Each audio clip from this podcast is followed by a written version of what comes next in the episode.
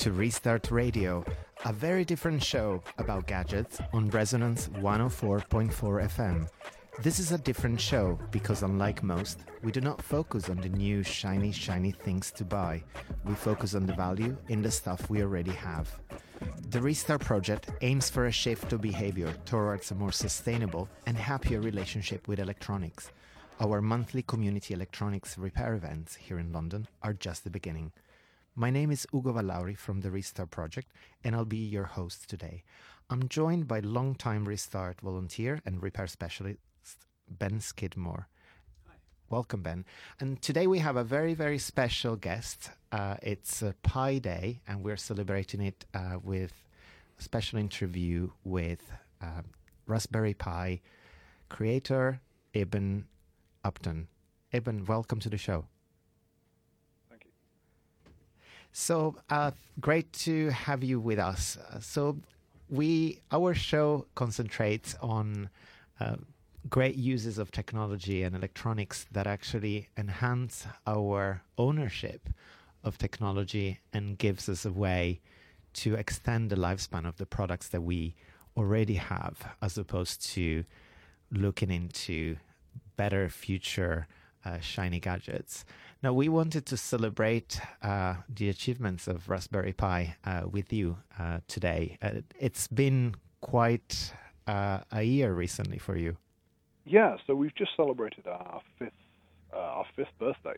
Um, we um, we were as Raspberry Pi was born on the 29th of February 2012. We just celebrated our fifth birthday to the extent that anyone who's born on the 29th of February has a fifth birthday. Um, but yeah, we've we've sold our 12 millionth Raspberry Pi. Uh, we just launched a new Raspberry Pi last week uh, called Raspberry Pi Zero W. Uh, yeah, it really seems to be going from strength to strength. So while uh, it's Pi Day, um, I think we need to disambiguate this. Uh, the Raspberry Pi doesn't really take its name from pi as the number, right? No, so it takes its name from uh, from Python. The it takes its name from Python, the computer programming language Python. Um, the, the, it's PI because we thought that the, uh, the, the, the Greek letter pi would make a would make a fantastic logo, and of course we've ended up with a picture of a raspberry as our logo. So, uh, kind of a little bit of an orphan name. There are many many fruits used for logos and names of electronics products. Do, do you know why why is that the case? What there seems to be a recurrent theme. So I think I mean I think this all goes back to Apple, right? Um, I think Apple were probably the first people to get there. There was a uh, a, a crop, I guess, of, uh, of British technology companies in the 1980s named after fruit. There was an apricot, uh, and there was a tangerine uh, in, in Cambridge. Um, but yeah, there's, um, there's, quite a lot of the, mo- the more common fruits have been used. So we kind of ended up uh, we ended up with raspberry. And can you tell us a little bit more um, what is exactly the Raspberry Pi? If you're speaking to someone who might not have used it before, uh, by, but might have its life transformed uh, by accessing one. So a Raspberry Pi is a it's a it's a PC, right? So it's a uh, it's a computer that you plug into your television, and it turns your television into a it turns your television into a computer. Um, it's a little little piece of PCB, a little piece of circuit board the size of a credit card uh, you plug it into your television, you plug a mouse and a keyboard into it, and you use a mobile phone power supply uh, to provide power to it. And um, uh, and what you have at the end is something you would recognize as a PC, but something that ships with all the tools that a young person would need to learn the program. And, and that was exactly your original aim uh, with the Raspberry Pi. Do, do you have different views now that it's used by millions of people for all kinds of purposes? Well, the real surprise for us has been that it's not just kids who are interested in Raspberry Pis; that we have adults using Raspberry Pi as well um, to uh, to either to learn to program or to do projects on. We have a lot of adults who already know how to program um, and who, who, use it as a as a tool, and then we have a lot of industrial users. So we have a lot of people who are using Raspberry Pi as a platform for building their own products on. Uh, we have a lot of people who are embedding Raspberry Pi into their own devices. Yeah, we, we saw on uh, your website an interesting case um, study uh, of how you're using it to power up uh, certain types of televisions. And uh, I, I, was quite curious because it seems to hint at the potential for more modular electronics going forward. Yeah, absolutely. And this is something, you know, kind of going to the reuse angle. This is a um, uh, you know, this idea that uh, there are a lot of people out there who have televisions, who have display devices, who have old peripherals, old mice and keyboards, old mobile phone um, chargers. Um, that this is kind of the missing piece that those people can use to take those old pieces of hardware that would otherwise go to the tip, that would otherwise get scrapped. Then it's the missing, the Raspberry Pi is the missing piece that sits in the middle of all those components and turns those kind of scrap pieces of hardware back into a viable computer.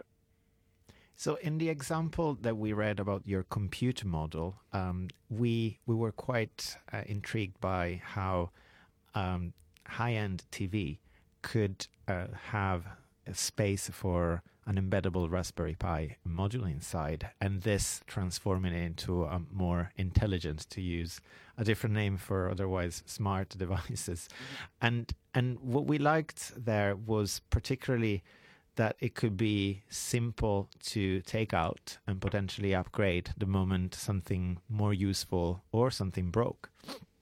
Yeah, that's right. So there's this idea that um, you know often the only thing that uh, often the only reason that people discard you know a uh, you know a laptop um, uh, is because it's it's you know much of the you know the chassis is still good, the storage is still good, the display and the keyboard are still good, uh, but the uh, you know uh, processor technology or memory technology has moved and so having devices which are more modular, which admit of uh, if you can find a way to make a device modular without kind of crippling its cost structure, um, then you know, it certainly does introduce the possibility that the amount of stuff that you dispose of in each generation uh, will will go down. And some of these displays that are now being designed by by our partners NEC uh, to take uh, that take Raspberry Pi compute modules, that's absolutely the intention. You know, we hope over the lifetime of one of those displays that it might see two or three different generations of Raspberry Pi inside a single panel. And, and this really seems to work well with the frustration that often consumers and users of technology seem to have um, around maybe a smart TV being designed with a very short uh, life cycle software wise and uh, often with operating systems that run really slow and get people really upset. Uh, ben has been testing and playing around with Raspberry Pis to create media servers. Mm. And so I was wondering if you could share some of that. Yeah, the the thing that struck me was um, back in I guess something like early 2000s when they brought out uh, DAB and DVB and they wanted to say okay TVs are going digital. I think they thought everyone was going to have to buy a new TV, but someone clever came up with the Freeview box, and suddenly this small upgrade kept your tech working. And I've done the same thing with Raspberry Pis for relatives, where I've helped them get online to things like BBC iPlayer by uh, just putting a small box on top of their TV and showing them how to work it. So, uh, Eben, one of the things uh, that struck us about the story of the Raspberry Pi is that it's one of few products that's entirely manufactured in the UK and at very large scales, whereby most other people tend to move manufacturing to China as soon as they can. What what's made this possible? Um, and we're big, we're very big believers. Uh, as you know, we're very big believers in, in the UK as a place, as a venue for manufacturing. You know, it's obviously been a place where we've done a lot of manufacturing in the past. We still have a kind of a a uh, a kind of a, a concentration of, uh, particularly at the higher end, the kind of high technology manufacturing is still something Britain's very good at. Um, we've uh, we one of the reasons why we built in the UK in particular is because it allows us to learn fast. So you know, as you as you produce a product, you know, we built 12 million Raspberry Pis. As you build, if you build 12 million of something, you learn things. Um, if you're building it on the other side of the world, the speed with which that slows down the speed with which you can incorporate those lessons back into the design of your product. Where if you build, we build in South Wales. Uh, you know, it's a four-hour drive from our office in Cambridge to the factory in South Wales, and that means that we're we're able to ride that experience curve very, very fast. It's one of the reasons why we, you know, we've been doing this for five years. We've introduced, you know, sort of seven or eight different iterations of our product over that time.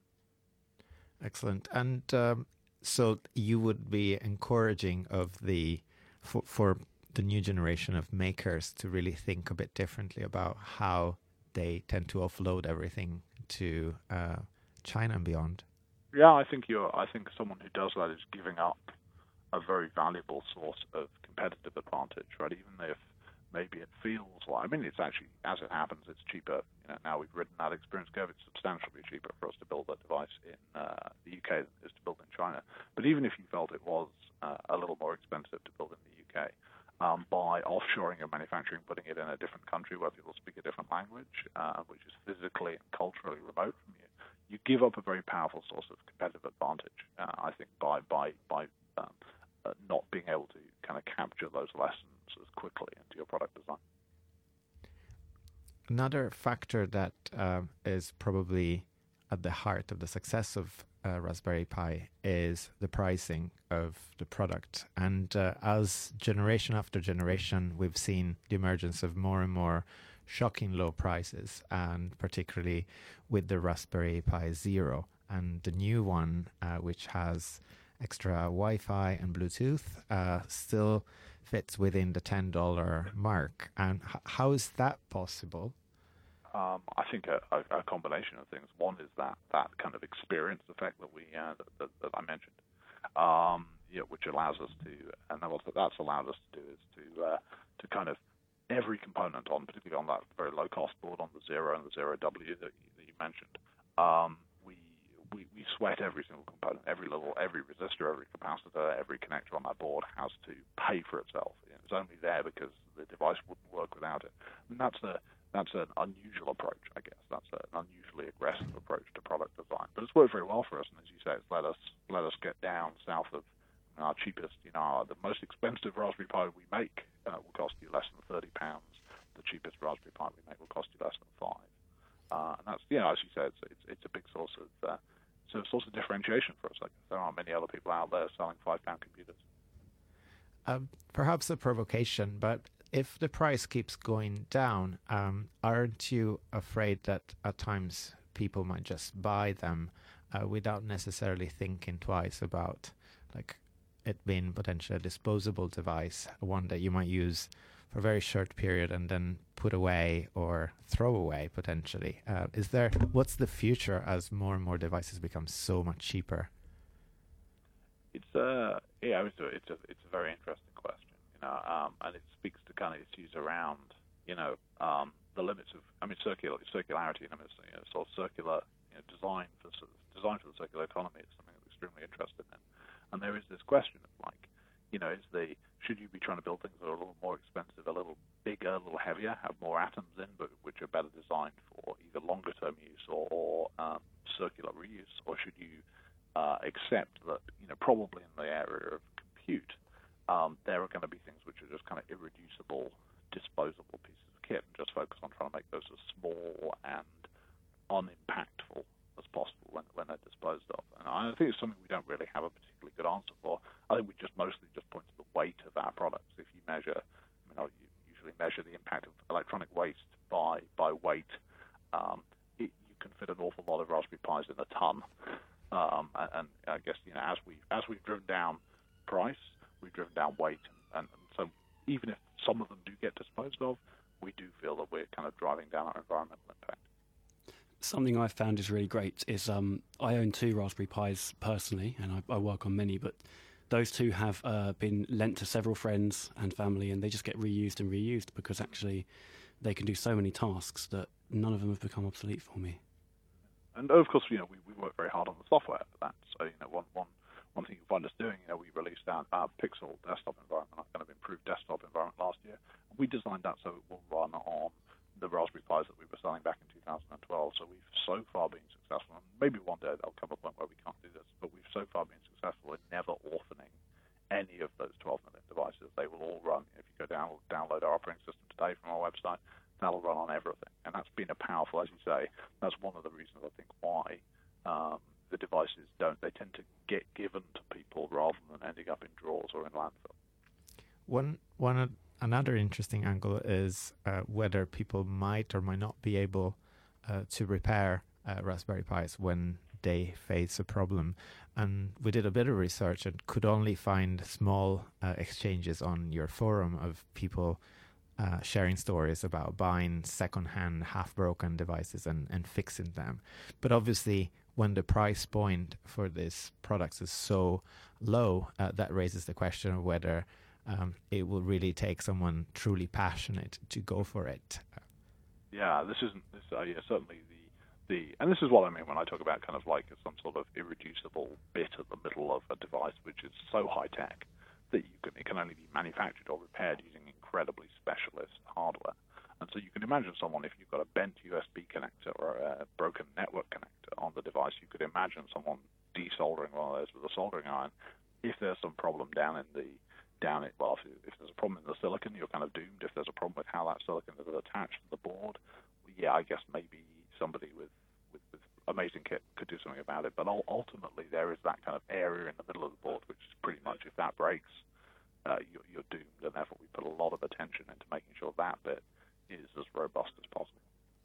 You mentioned uh, the weight of the product. Obviously, um, we've done a bit more work in looking at uh, the life cycle uh, assessment of electronics. And uh, do you see any scope in optimizing and reducing uh, the footprint of not just the weight of uh, future iterations of Pis? Um, I. Uh, it's interesting, of course, because you know semiconductors have this kind of somewhat, I guess you know, they, they have large environmental footprints, particularly in terms of their use of water uh, in, in, manufacturing devices. Um, I suspect there's a, I suspect that's kind of irre- that's kind of irreducible. Um, uh, so so yeah, I, I, I, don't know. I think it's it, it's always it's it's it can be it's problematic. It's one of the reasons why making devices you can reuse, making devices that have long lifetimes, um, is uh, is is probably the single largest thing you can do uh, to limit the kind of unit impact, kind of impact per uh, impact per per unit work done with a computer, uh, to try and make things that last for a long time and are reasonably upgradable. Oh, and in fact, what you said about the software support, we found to be possibly one of the key aspects that in most products we see on the market uh, tends to be abandoned uh, mm. much sooner than the five years that you're supporting uh, the Pis. Um, I have a last question, which is um, about what are your favorite uh, reuse projects that you've seen empowered by the Pi over the last few years? So I guess um, you know things we've enjoyed seeing people do. We've enjoyed seeing people do. There are some, some really nice automotive applications with people using older, you know, uh, upgrading the uh, uh, upgrading the electronics in older cars. Uh, so you know you you've an older car, you can get a little more a little more life out of it if you can you know upgrade its kind of dashboard experience. Uh, we've seen people, uh, particularly in the developing world, because we can drive an analog television. Um, we've seen people in the developed and developing world um, uh, taking old televisions and kind of embedding these inside. Wait, you know, you were talking earlier about new televisions which are designed to um, uh, to attach a Raspberry Pi, you know, to to embed a Raspberry Pi uh, kind of as exciting or more exciting to us the people who are finding old um, analog, often on analog televisions, squeezing a Raspberry Pi in there, and you know, turning an abandoned old, you know, but perfectly good CRT television um, into a uh, into a workable entry level computer. And actually, part of your uh, vision, if I understand correctly, is to empower more users with limited access to um, grid electricity across the developing world to be able to use computing with Raspberry Pis. It's, do you have specific plans to, to go in that direction? So we, um, our engagement with the developing world to date has been quite, um, it's been a little sporadic. I think you know we have enough, we have plenty of problems in this country with, uh, in terms of access to technology. So we've been, we largely a passive. There have been some wonderful things that have happened, but we've been largely a passive participant in that. And one of the exciting things over the next couple of years for us is about trying to push out, particularly into Africa. Um, uh, to, to, you know, we, we went and did some research. It looks like there are maybe 80 million um, CRT televisions in Africa. Um, uh, the, the, cost of Raspberry Pis is so low that um, you could very, very easily turn those into uh, um, uh, turn those into uh, uh, computers, which has the double benefit: one of providing large numbers of people who don't have access to compute with compute, and two, kind of deferring the disposal of these devices, which are otherwise going to end up in a landfill in Africa somewhere. Thank you, uh, Eben, for uh, this interview, and uh, we look forward to the future anniversary for even more Raspberry Pi news. Thanks. Thank you.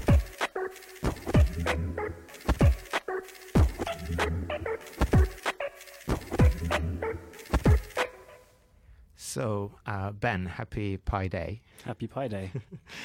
Uh, wh- what do you make of the flexibility of the Raspberry Pi as as a user? I love it. Um, I didn't envisage anything when I first heard about it. I, I remember exactly where I was, and I was teaching in schools, trying to get children excited about electronics. So I was actually in the van on the way to a school, and I just rem- it was remind I was reminded of my childhood having things like a ZX Spectrum that it was a computer that plugged into the TV, and that was super exciting. But I never thought it would be so widely adopted uh, by pretty much everyone. Um, as an electronic engineer, it, just shows up in all kinds of projects.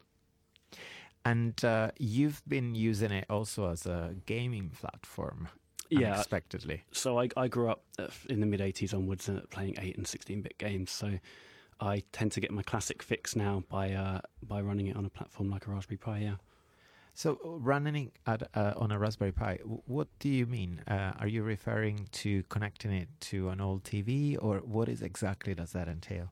Um, so the plan is to connect it to an old TV and build an arcade machine. But right now I plug into my regular TV. Um, but you you can emulate all kinds of old classic uh, devices, and there's plenty of source material to play that's open. Uh, so I can play a lot of stuff that I enjoyed as a kid uh, now, uh, wherever I want, really. And um, as an educational tool, um, have you been using it uh, as an engineering student?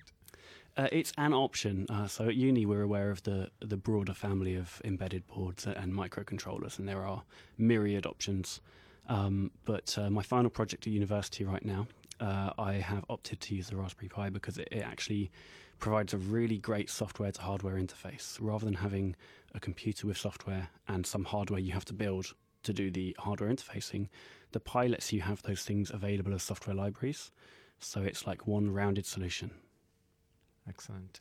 Um, what are the other uh, types of uses that you've seen or witnessed people uh, going for with it? Uh, the one that's kind of ubiquitous is the, the home media center. Uh, and it's great because the kind of people who used to set up a server and have a file server, which means an extra PC running all the time, can now offload that to a tiny low energy device. It makes no noise, it makes no real heat. Uh, and so that's become very common. What would that be used for? Uh, so you can um, have all of your media, like your own music collection and your movies, uh, on a hard drive, and you can serve those over a network to a few users in your home. So if you have, for instance, I live with three people, and we all get our, our music collections and put them together, and then we can all listen in any room of the house wirelessly. And um, have you had a chance to test or learn a bit more about the Pixel uh, operating system that uh, Raspberry Pi released? I haven't yet. Um, so the idea is that they've taken the same uh, front end for the operating system on the Pi and made it available for PCs. So if you're a developer, you can have the same native environment on your own computer. And so that's the next step for me as I start developing my software for the Pi, uh, is to move it to my real PC as well and uh, and and get familiar. So that means that it can be applied to multiple other computing devices, uh, all kinds of old PCs, and it's one of many iterations of Linux versions, very much uh, simplified so that people can just have a very conventional, easy to access computer experience. That's right. So you you've also experienced a, a little bit of repair challenges with uh, the Pi, if I understand. W- Hmm. What can go wrong on a Pi, f- in your experience? Um, the the most common thing, uh, so it's a relatively small board. It has a low component count, and most of them are small surface mount components. But there's one big capacitor near the power supply in the corner, and it, it often, because the board is so small and portable, it often gets knocked off if you shove the Pi in your bag or drop it off a desk. And so I've seen quite a few that just need that a new one soldering on, and it's just one component, really straightforward. And yeah, we were reading on the Raspberry Pi uh, forum that uh, one of the other things that could go wrong is uh, the SD card Mhm. uh, holder can go wrong, and there's an instructable that explains how that could be fixed. Mhm. Although obviously that raises the question, aside from the obvious environmental impact of preserving some of these devices from going to waste, uh, the amount of uh, dedication and at times quite high-end soldering skills required Mm. can be a barrier. It can be, um, but I think the great thing about the Pi is it's going to encourage more people to develop skills in these areas. So because people maybe age 10 now will get into programming, age 20 they'll start electronic engineering degrees and learn those soldering skills. So as it becomes a more viable repair, I think more people are going to learn how to do it because they do want to repair their stuff. And also, um, it's quite easy to to be found if you search on platforms like uh, eBay and the likes. You can yeah. see people trading them.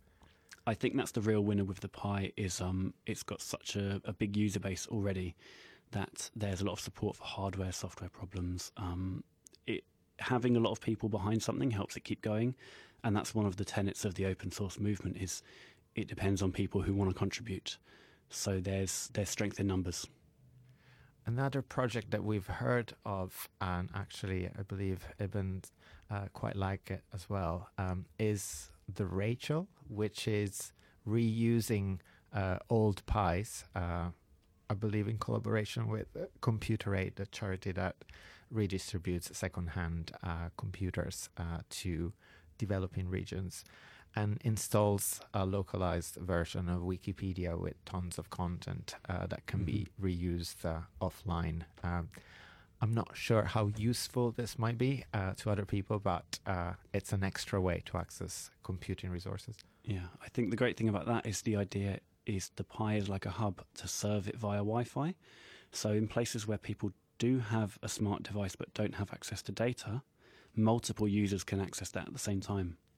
So does that mean that the Pi could be used as um, a source of content accessible via Wi-Fi? Yeah, it's kind of like a, a local library. And because some of the most recent Pis actually feature Wi-Fi on board, mm-hmm. that means that people could directly connect to it. Is Absolutely, that... yeah. So ready to go. And it, and if that device is not being accessed as a PC, it doesn't need a display either. So you set it up and it runs headless and it can just be embedded in a, in a wall in a door frame, and everyone has access.